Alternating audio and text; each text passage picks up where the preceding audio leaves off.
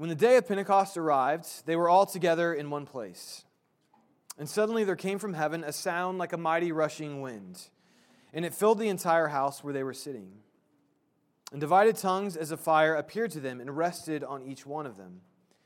And they were all filled with the Holy Spirit and began to speak in other tongues as the Spirit gave them utterance.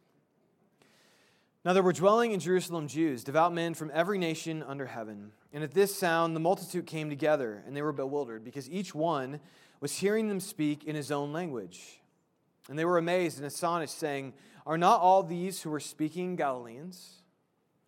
And how is it that we hear, each of us, in his own native language? Parthians and Medes and Elamites, and residents of Mesopotamia, Judea and Cappadocia, Pontus and Asia, Phrygia and Pamphylia Egypt and the parts of Libya that belong to Cyrene, and visitors from Rome. Both Jews and proselytes, Cretans and Arabians, we hear them telling in our own tongues the mighty works of God. And all were amazed and perplexed, saying to one another, What does this mean? But others mocking said, They are filled with new wine. This is the word of the Lord. You may be seated. Well, before we jump into Acts 2 in that text, uh, I want to pray for us. So let's pray, and then we'll, uh, we'll jump in. Let's pray. Uh, Father God, we, we need your Holy Spirit. And we long for the power of the Spirit to define our church. And as we open your word this morning, I pray, Spirit, would you move in us? We ask in Jesus' name, for Christ's glory. Amen. Well, these verses have always felt kind of threatening to me as a Christian. And when I became a pastor, they became uh, even more threatening. That I've never experienced anything close to what Acts 2 describes. I've never watched tongues like fly into a worship service, let alone like flaming tongues fly into a worship service. I've never experienced that. I've never once spoken another language uh, uh, with perfection in my entire life. And so when I went to China and I, I listened to Mandarin, I never understood a word of what was happening. And even when I tried to speak Mandarin, it didn't go very well. People just looked at me like, stop trying. Like, you're not making any sense to us. So I've never, I've never experienced anything like Acts 2. And maybe if you're a Christian, you, you kind of wonder some of the same things. Why haven't I experienced something like this? Do I even have the Holy Spirit if I haven't experienced something like this? Or if you're a Christian, you might hear uh, Acts 2 and think, I've never, I've never seen anything like this. Right? God's never made a dramatic intervention like this in your own life, or you've never seen that. And so, belief, it, it doesn't make sense because you haven't, like probably most of us in this room who are Christians, seen a dramatic intervention of God into to the world. Whatever our individual reactions are to this text, I think we all have the same one of the same reactions, which is this is some weird stuff, right?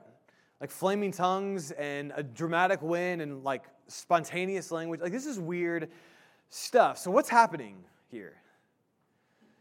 And more importantly, why is this happening? Well, just to remind you, we're spending 2018 as a church reflecting on who we are, why we exist, what our mission is, who we are called to be. And that, that means we're spending a good portion of this year as a church on the book of Acts. In this passage, Acts 2, God is launching his church into the mission he has for them. And as weird as Acts 2 is for us, that's what's happening here. And God is doing very intentional works through his Holy Spirit to launch his church into the mission that we are called to live into. And there are things here we cannot miss through all the weirdness and strangeness. The first thing I don't want us to miss is that as a church, to accomplish our mission, we we need someone else. And we want to start this week where we were last week, which is Acts chapter 1. You really cannot understand Acts 2, what we just read, without understanding Acts chapter 1. In Acts chapter 1, it, Jesus was very clear about his expectations for the church as they began their mission. So I want to go back there for a moment. Acts chapter 1, verses 4 and 5, what Jesus says to his disciples about their role as they wait to launch this mission. Hear what Jesus, uh, or what Luke records. And while staying with them, Jesus ordered them not to depart from Jerusalem, but to wait for the promise of the Father, which he said, You heard from me, John baptized with water, but you will be baptized with the Holy Spirit not many days from now. Uh, Jesus sort of looks at his disciples and, and says to them what my grandmother would say to me whenever I walked into the room that no one was allowed to go into in her house. Um, I don't know if your grandparents like had a room like that where there was furniture no one was allowed to sit on. There was uh, things that were not allowed to be touched. It was like it was just like a room no one could go into. That was sort of like if I walked into that room, it was like, don't do anything, don't touch anything, don't move, don't speak, just stay, just wait, just stay right there, don't move. And that's sort of what Jesus does to the disciples. He orders them not to go anywhere and not to do anything. But he says to wait for the promise of the Father, to wait for the Holy Spirit. And this is where I think our struggle in the American context with the Holy Spirit begins. Right? Jesus looks at his disciples and says, You cannot do what I want you to do. You don't have it in you, so don't do anything. And we, we disagree. A few years ago, Lisa Gottlieb, a psychotherapist, wrote an article in the New York Times uh, magazine which was reflecting on why people are going to therapy less than they did maybe 40, 50 years ago. And, and the article is about what psychotherapists were beginning to do to try to attract new clients, get more people in. And, and what Gottlieb and other psychotherapists had begin, begun to discover was that people were changing their reasons for why they wanted to go to therapy. And so she reflected on this. This is what she said. So no one wants to buy therapy anymore, Truffaut said. Another psychotherapist um, by the name of Truffaut told me they want to buy a solution to a problem. This is something Truffaut discovered in her own private practice of 18 years, during which she saw a shift from people who were unhappy and wanted to understand themselves better to people who would come in because they wanted someone else or something else to change, she said. I'd see fewer and fewer people coming in and saying, I want to change. And what Gottlieb goes on to say is our culture has kind of undergone a massive shift. Whereas 40, 50 years ago, people would come into therapy saying, uh, Something's wrong with me. And I need to change, right? The problem is inside of me and something's broken. I need, what is it? Help me discover. But now, she says, instead, people have the opposite assumption, right? I'm fine. I'm, I'm the solution.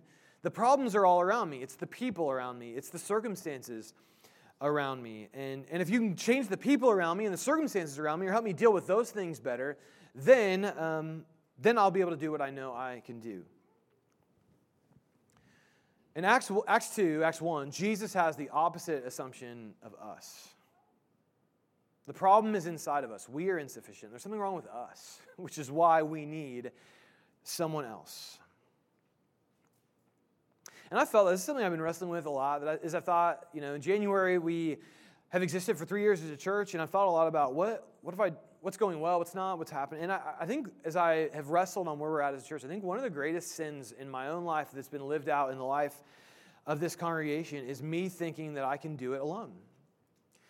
That if I just work hard enough, think long enough, come up with the right idea, make the right change, then I can make anything happen. And I've made so many mistakes in, in this. And I see this a lot in the American church. Our greatest sin is that we don't think we need anyone else. We think we have enough within our, ourselves. And I hear Jesus' commands to the disciples in Acts 1 don't do anything, don't touch anything, don't go anywhere. And I think, yeah, that's, that doesn't apply to me. I'm the exception.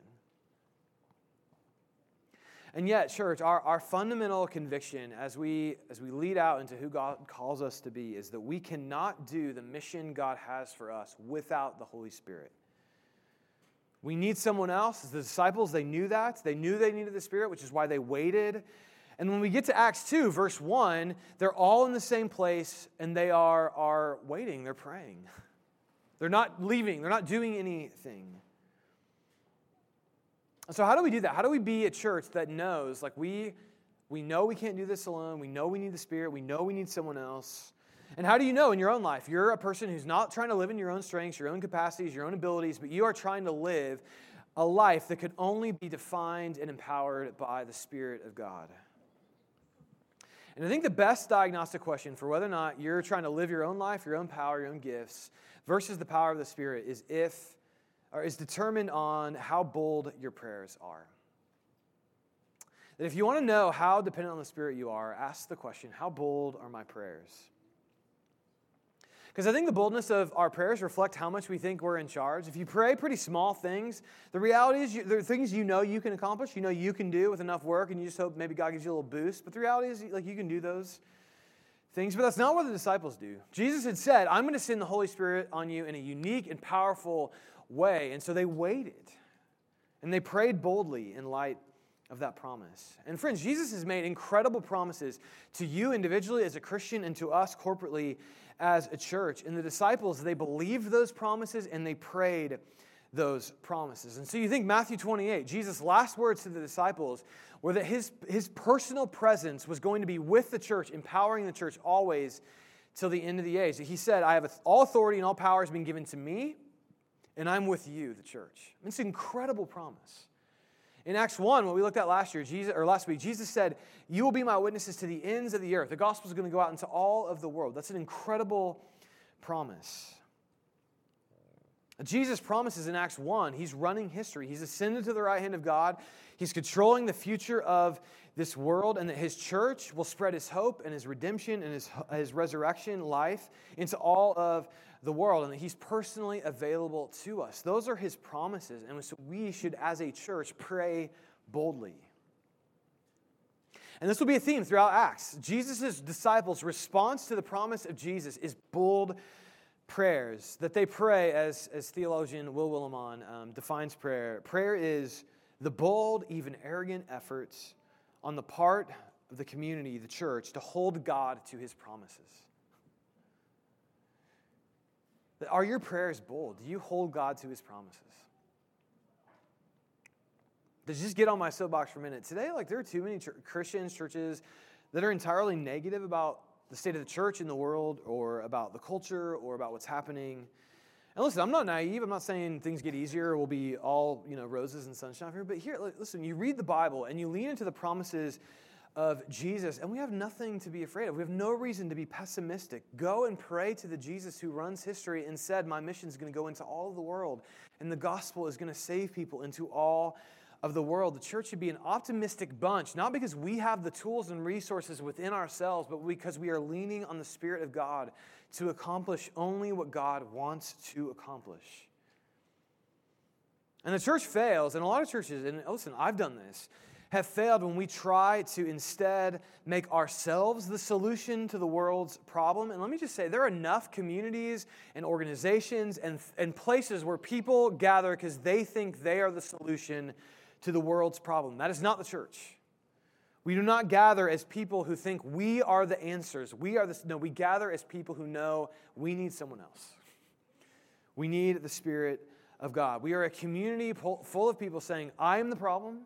The problem's inside of me. I need someone else. And that, if we live that out as a community, that is a radical departure from most of this world. And I think would be a fresh air to a culture that needs a humble people who know they need someone else.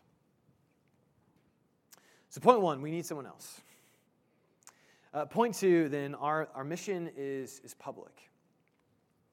All right, now to the weird stuff in Acts 2. Right, the Spirit descends on the disciples and does so by like these tongues that are on fire, like coming in and resting on the disciples, and they begin speaking languages they don't know. So what is what is going on? Now, before we push into what's going on, we have to like in the Bible, there's two types of tongue speaking. Um, and, and in 1 Corinthians, there's a type of tongue speaking where the people who speak the languages, no one uh, knows the languages, no one understands the languages, sort of um, uh, but that's not what's happening here. What's happening here is that it's clear the tongues that are spoken here is the languages are known by the people that hear them. They can understand the languages. And so what hap- what's happening here is the Spirit descends on the disciples to miraculously start speaking languages that they do not know. And that immediately raises two questions. One is why? Why is this happening? And two is can we actually believe this? As modern people with science, like, come on, flaming tongues, language, like, seriously, do you believe this? Tim? And before we get to the why, we probably have to do, can we actually believe this? Can we be credible, you know, intellectual people and believe that this actually happened? And I, let me tackle that first. And, and the first thing we understand about this moment, Acts 2, is that um, this is happening in the, in the middle of a major public event within Jerusalem, the Feast of Pentecost. And so, what this means is that there are tens of thousands of people who have crowded into Jerusalem from all over the world. So it's a very public event, it's a very packed event. So think like in our own, uh, our own day, old Shawnee days in Shawnee or, or Boulevardia, downtown Kansas City. There would have been tens of thousands of witnesses to what's happening here. But, but even more than that, you have to understand the church was the most controversial thing of its day. From uh, the moment Jesus died and, and was raised to uh, for the next 30, 40, 50 years, this was a major point of tension within the Middle Eastern world. And if the church was just going around making up stories about how they started, um, that would be very difficult to keep going. It would just be difficult to keep that lie going in such a public event. But even more than that, the, one thing you need to understand is that the church suddenly and without a whole lot of effort had Christians all over the world within a few decades of Jesus' death and resurrection. And you have to wonder, how did that happen? Well, Acts 2 is explaining how that happened. Is that there was a moment in Jerusalem when people who were all over the world came into Jerusalem, they heard the gospel in their own language, and they went back to their hometowns and started churches and believed in Christ. And the church, in one moment, went from a few dozen disciples to a few thousand believers all over the world. And I get it, this is a weird story. It's hard to believe for us. We've never seen anything like this. But I mean, how else do you explain how the church isn't just sort of a local weird cult in the Middle East, but actually is a, is a religion that has 2 billion people over every continent in all of the world? Like, how do you explain that? And Acts 2 is explaining that. It's the Spirit of God descended in a miraculous way to push the church forward miraculously and quickly into all of the world. You can believe this happened. This is credible.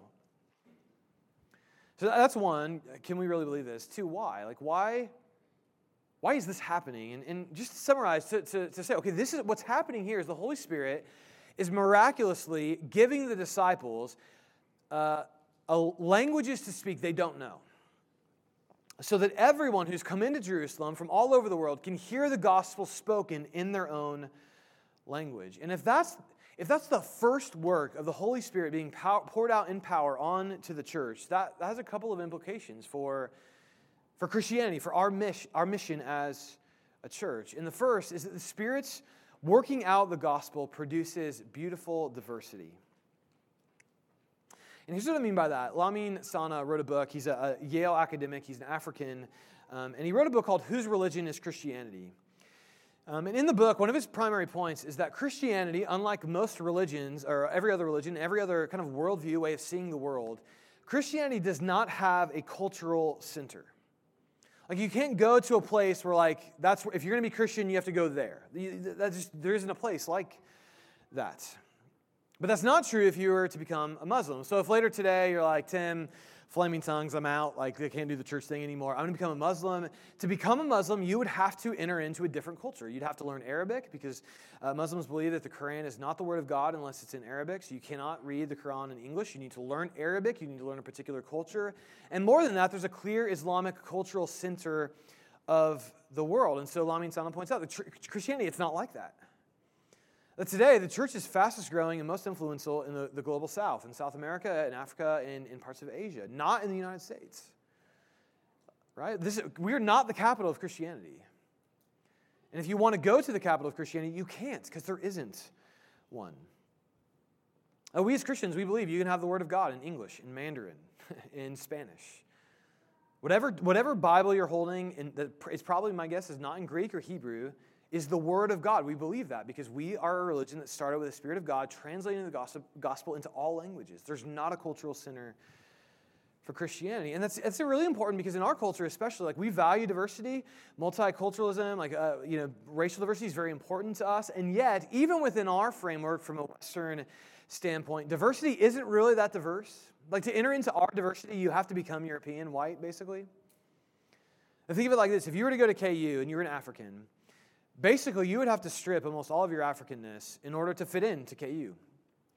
Right? So most Africans believe the world is supernaturally charged, that there are unseen realities that, that make up much of the world we see and, and uh, you know, drive the world much of the way the, the world goes. If you're an African, you believe that. But if you go to KU, you cannot believe that and fit in.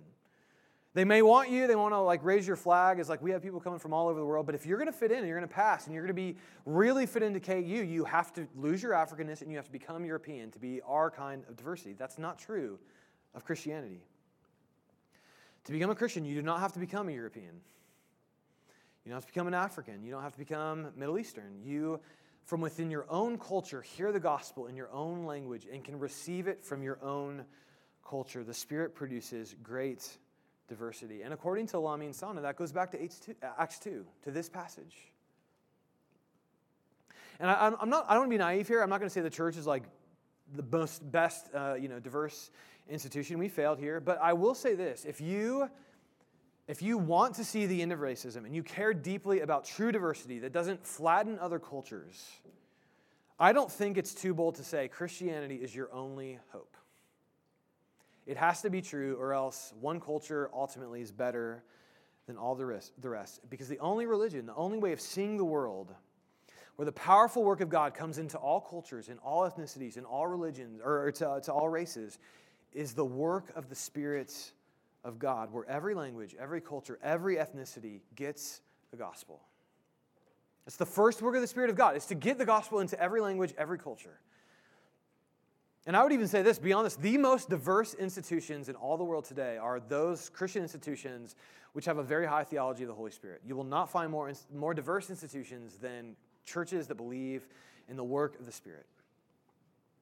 All right, point one the Spirit produces beautiful diversity, um, in, or the gospel uh, enables this through the Spirit to produce beautiful diversity. Second, the Spirit enables the gospel to speak uh, to ev- the heart of every culture. And what I mean by this is, so if you're becoming a Christian, like you don't have to join another culture because the gospel, it sort of it speaks into your culture and it critiques your culture, but it affirms your culture at the same time. And so I don't listen. If you're into underlining verses in your Bible, highlighting whatever, I think verse 11 is really important because this so defines what our mission as a church is and how people are struck by what's happening here. So everyone hears the gospel in their own language, and this is what they this is the response. Says we hear them, we hear the disciples telling in our own tongues the mighty works of God. And the word tongue there, it's more than just language, it's like dialect. It's like the God, they're saying we hear in our own, like in our own specific mode of communication, the gospel making sense. And this is important for us as, church, as a church because the first work of the Spirit of God, of God is not an you know, ecstatic, powerful, individual experience that Christians have for themselves. The first work of the Spirit of God is to make the beauty of the gospel known in every dialogue, to every individual person. The Spirit wants the gospel to be heard in every person's own language, in their own cultural expression and understanding.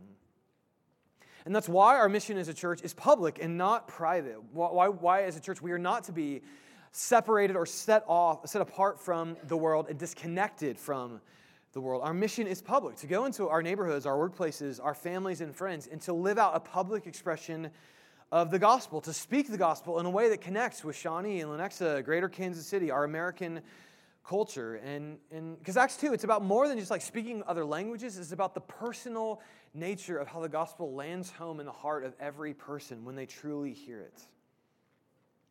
And this is something we can't miss because when you read Acts 2 and you think, well, I've never experienced like flaming tongues coming and resting on me? Have I experienced the Holy Spirit? Well, what the Spirit is doing here, it's not about tongues of fire, it's about making the gospel real to individual people. That is the primary work of the Spirit, to make the work of God known to your own hearts. In the Spirit, if you're a Christian, the Spirit has done that with you. Right? He's done that with me. If you're a Christian, the Spirit has made the gospel real to you. And think of it like this. Lately, I, have been thinking about like personality types and personality tests. I'm fascinated by those things because they, they can, if they're good, they give you good insight to, you know, the ways you go about life, the good things you do, the bad things you do. And so the past few months, I've been thinking a lot about the Enneagram and the, that personality uh, test. And, and I learned a few months ago I'm a number three on the Enneagram, which is uh, achiever or performer. Um, and what that means is I love accomplishing things. I love accomplishing tasks, doing things, performing. And especially, I love impressing other people when I accomplish or do um, something. That's kind of that's kind of my bent, how I'm wired. And, and so the shadow side of that reality is that I often wonder if I'm doing enough to impress other people. Have I accomplished enough to warrant the intention and the favor of other people? Have I oppressed other people or enough uh, for other people? Do, do they like me enough? Have I done enough to show myself worthy in their eyes. And so I, I, didn't know all that in high school. I didn't know that about myself. And yet, um, one reason I became a Christian is because um, of the communion table. And what the communion table did for me was there every week, I was invited to, to eat with God, not because of my performance that week. Not because I've impressed God with anything I've done, not because I was popular enough to be invited, but rather I'm, I'm invited in spite of my performance. I'm invited uh, regardless of how impressed, or let's be real, unimpressed God is with me. Like, I don't have to, I don't have to perform to get anything to go to this table. And, and when I began to see that, the Spirit of God, like, uniquely spoke into my heart. Like, Tim, you can lay all that work, you know, lay all your doing down and just come. And it was that, that is the Spirit working on my heart, right? Speaking the gospel in my own dialect, in my own tongue. So let me bring point one and point two together. The going, going public about your faith, having a public mission as a church, it's not about being really brilliant, having the best answer to every question about whether Christianity is true or not. Our public mission is founded on the fact that we believe the Spirit will make the gospel real to those we speak to and those who are around us. That is the Holy Spirit's work. And as the old saying goes, the church has used this for a long time. This is really good. It's we take the initiative as Christians, right? We want to speak the gospel. But the Spirit has to put it in their own language. That's the work of the Spirit. So we, we take the initiative, but we leave the results to God. And if you do that, listen, one, won't that make us more humble with people we try to share the gospel with as opposed to like shoving it down throats or arrogantly just wondering, how could people not be as brilliant as us and see what we see? No, it's like, listen, that's a work of the Spirit, and there's, there's mystery in that. And of course, that would also lead us to pray boldly, wouldn't it? That God, bring the gospel to bear on those around us, on those we love, we care for. So, our mission, it's public, right? The Spirit of God comes to make the gospel real in all tongues and dialects. Um, we need someone else, right? We need the Holy Spirit. And third, um, this is my favorite point, we, uh, we need what the Spirit alone offers. And so you get to the last verse, and you're probably tempted just to kind of laugh off the last verse. When you get to the end, and people see what the disciples are doing, and like, they must be drunk. And so, why? Like, why drunkenness? And why, you know, and I think it's easy to sort of laugh that off. But that's actually, theologically, this is very important. Um, because apparently, having the Holy Spirit is similar to being drunk. And in case you think I, that's a stretch, Paul the Apostle actually makes the same point in Ephesians 5. In Ephesians 5, Paul, writing to the church, says, Do not be drunk with wine, for that's debauchery, but be filled with the Holy Spirit. So, biblically speaking, being filled with the Spirit is like being drunk. Now that you're all interested in what I'm about to say, uh, let's think about this together. And I love the way Tim Keller puts this. Um, what, so, what is it about drunkenness and the Holy Spirit that melds so nicely together? Um, well, and think about it. What does being drunk do for you? Thanks, Greg. it's fun. Uh, it's liquid courage, right? It emboldens you to do things. It gives you a fearlessness to do things you would otherwise not do. And Keller uses a phrase around drunkenness, um, which is it gives you a fearless joy, a joyful fearlessness. And the reason it does that is because alcohol is a depressant. It depresses reality for you, right? So when everything's sad, everything becomes fun, right? Because it depresses reality. It covers, it makes the world less real, which gives us courage to do things we would never otherwise do if we were seeing reality clearly. Right? You get fearless because you do not see things clearly, which is why maybe some of you have woken up the next morning after a night of drinking, and uh, once reality became clear to you again, you began to wish that you had had less fearless joy the night before, less courage. And so the Spirit, likewise, I think gives this, this fearless joy to us. But not because it depresses reality, not because it like it makes us glaze over to the world as it is, but because the Spirit puts you more in touch with reality, more in touch with the way things are. That when you hear this, when you have the Spirit of God, you hear the mighty works of God in your own language. The death and the resurrection of Jesus is not just theology or a belief statement you have, it's your whole world. Your whole world is death overcome by resurrection. That you begin to see not just that Jesus died, but he died for you. He saved you. He gave himself for you, to rescue you, to pull you away from death. You get more in touch with that reality, with the Creator God who made you, who sees you, who loves you. And if that's true, right, if you have the love of God, which cannot be taken from you because it was given to you through Jesus on the cross, what can't you say? Who do you have to be afraid of? What can you lose? Who can mock you that's really gonna, it's really going to matter in a billion years. When you have the Spirit, you have a joyful fearlessness to you. You can speak boldly, you can be mocked, you can share the gospel. You care less what others think. You have a courage, a fearlessness, a joy about you. And this is where we need correction because often when we think of the Holy Spirit, at least when I think of the Holy Spirit, we think of strange, intense, personal experiences. But listen, anytime you have been become convinced that God loves you and that love cannot be taken from you, anytime you've, you've looked at the cross and been moved to tears that God has covered all of your shame and all of your sin, anytime you've just spoken the gospel out of a genuine heart to a friend who doesn't believe, it, anytime you've done that, that is the work of the Spirit giving you a fearless joy to see the reality of this world as it truly is. So maybe, maybe you hear that, you're sitting there thinking, but I haven't had that experience. That's not my experience. And I understand. And that's why, that's why we began where we began. Acts 1 and Acts 2, they go together.